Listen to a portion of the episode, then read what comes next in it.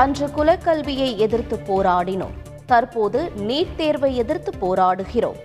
உங்களின் ஒருவன் புத்தக வெளியீட்டு விழாவில் முதலமைச்சர் மு க ஸ்டாலின் பேச்சு. முதல்வராக இருந்தாலும் நான் எப்போதும் உங்களில் ஒருவனாகத்தான் செயல்படுவேன். முதலமைச்சர் ஸ்டாலின் உறுதி.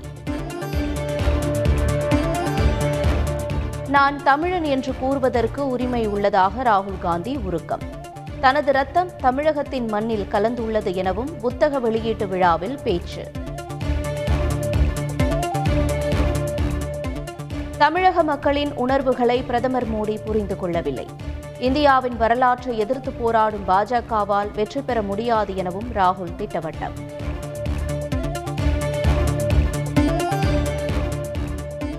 கேரள மாநிலத்துடன் நல்லுறவு தொடர்வதை ஸ்டாலின் உறுதி செய்து வருகிறார். முதலமைச்சர் பினராயி விஜயன் பெருமிதம்.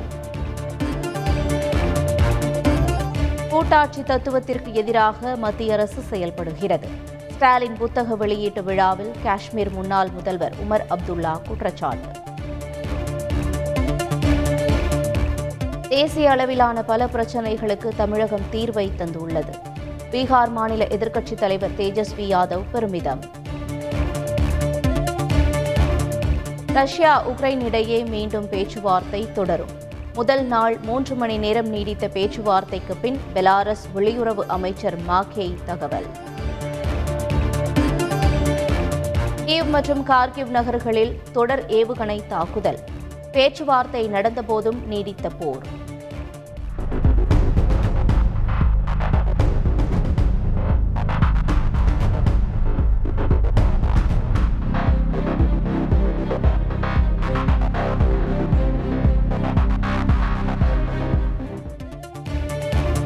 அணு ஆயுதங்களுடன் முப்படைகளும் தயார்.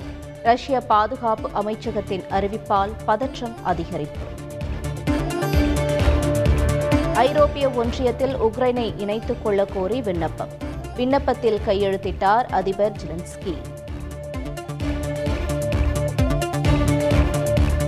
உக்ரைனுக்கு ஏவுகணைகள் மற்றும் பீரங்கிகளை எதிர்க்கும் ஆயுதங்கள் வழங்க முடிவு. நேட்டோ தலைவர் ஜென்ஸ் ஸ்டோல்டன்பெர்க் தகவல்.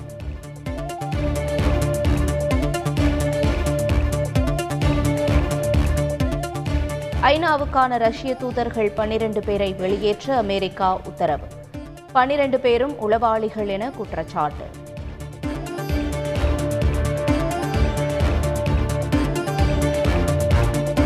பிரிட்டன், ஜெர்மனி உள்ளிட்ட முப்பத்தாறு நாடுகளின் விமான சேவையை ரத்து செய்தது ரஷ்யா.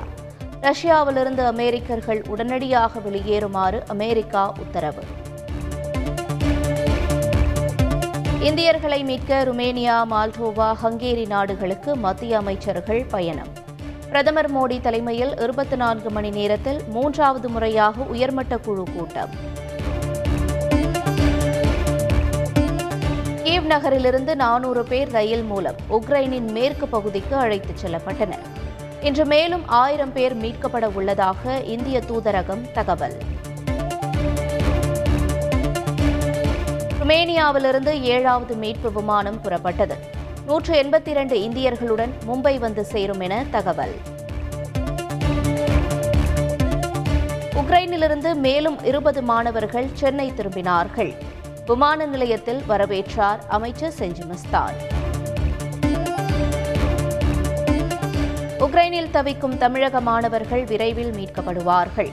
முதலமைச்சர் ஸ்டாலினிடம் வெளியுறவு அமைச்சர் ஜெய்சங்கர் உறுதி. உக்ரைனில் சிக்கியுள்ள புதுச்சேரி மாணவர்களுடன் வீடியோ காலில் பேசினார் அம்மாநில முதல்வர் ரங்கசாமி. மாணவர்களை பாதுகாப்பாக மீட்டு வருமாறு மத்திய அரசுக்கு கடிதம். பதினைந்து லட்சம் ரூபாய் வரவு வைக்கப்படும் என ஒருபோதும் சொல்லவில்லை மத்திய நிதியமைச்சர் நிர்மலா சீதாராமன் விளக்கம்.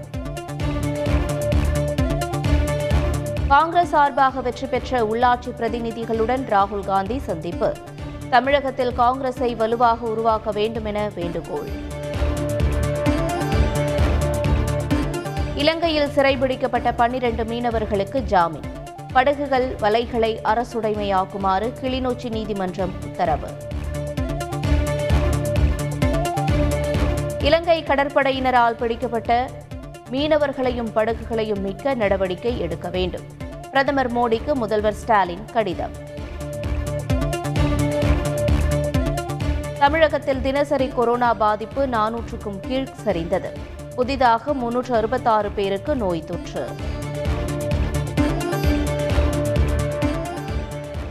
மஞ்சப்பை திட்டம் பெரிய அளவில் மக்களை சென்றடைந்துள்ளது. பிளாஸ்டிக் தடை குறித்த வழக்கு விசாரணையின் போது உயர்நீதிமன்றத்தில் தமிழக அரசு தகவல். மின்சார கணக்கெடுப்புக்கு ஸ்மார்ட் மீட்டர் பொருத்தும் பணி இன்று துவக்கம். புதிய நடைமுறையை தொடர்ந்து ஊழியர்கள் நேரடியாக கணக்கெடுக்காமலேயே செல்போன்களுக்கு மின்கட்டணம் குறித்த தகவல் வரும்.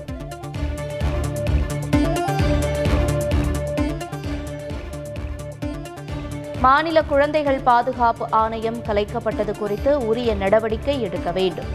தலைமை செயலாளருக்கு தேசிய குழந்தைகள் பாதுகாப்பு ஆணையம் அறிவுரை. முன்னாள் அமைச்சர் சி வி சண்முகத்தை போலீசார் கைது செய்யப்போவதாக பரவிய தகவல். நள்ளிரவில் வீட்டு முன் குவிந்த ஆதரவாளர்களால் திண்டிவனத்தில் பரபரப்பு. அன்னவாசல், பரவை பேரூராட்சிகளின் அதிமுக கவுன்சிலர்களுக்கு போலீஸ் பாதுகாப்பு. உயர்நீதிமன்ற மதுரை கிளை உத்தரவு.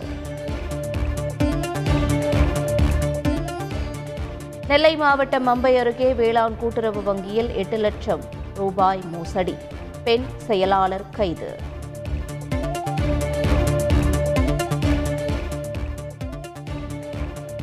காட்டு யானை வேட்டையை தடுக்க தமிழகம், கேரளா, கர்நாடக அரசுகள் இணைந்து செயல்பட வேண்டும்.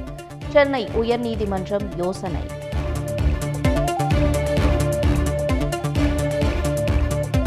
தென்கிழக்கு வங்கக்கடலில் குறைந்த காற்றழுத்த தாழ்வு நிலை உருவானது. அடுத்த மூன்று நாட்களில் இலங்கை கடற்பகுதியை நோக்கி நகரும் என வானிலை ஆய்வு மையம் தகவல்.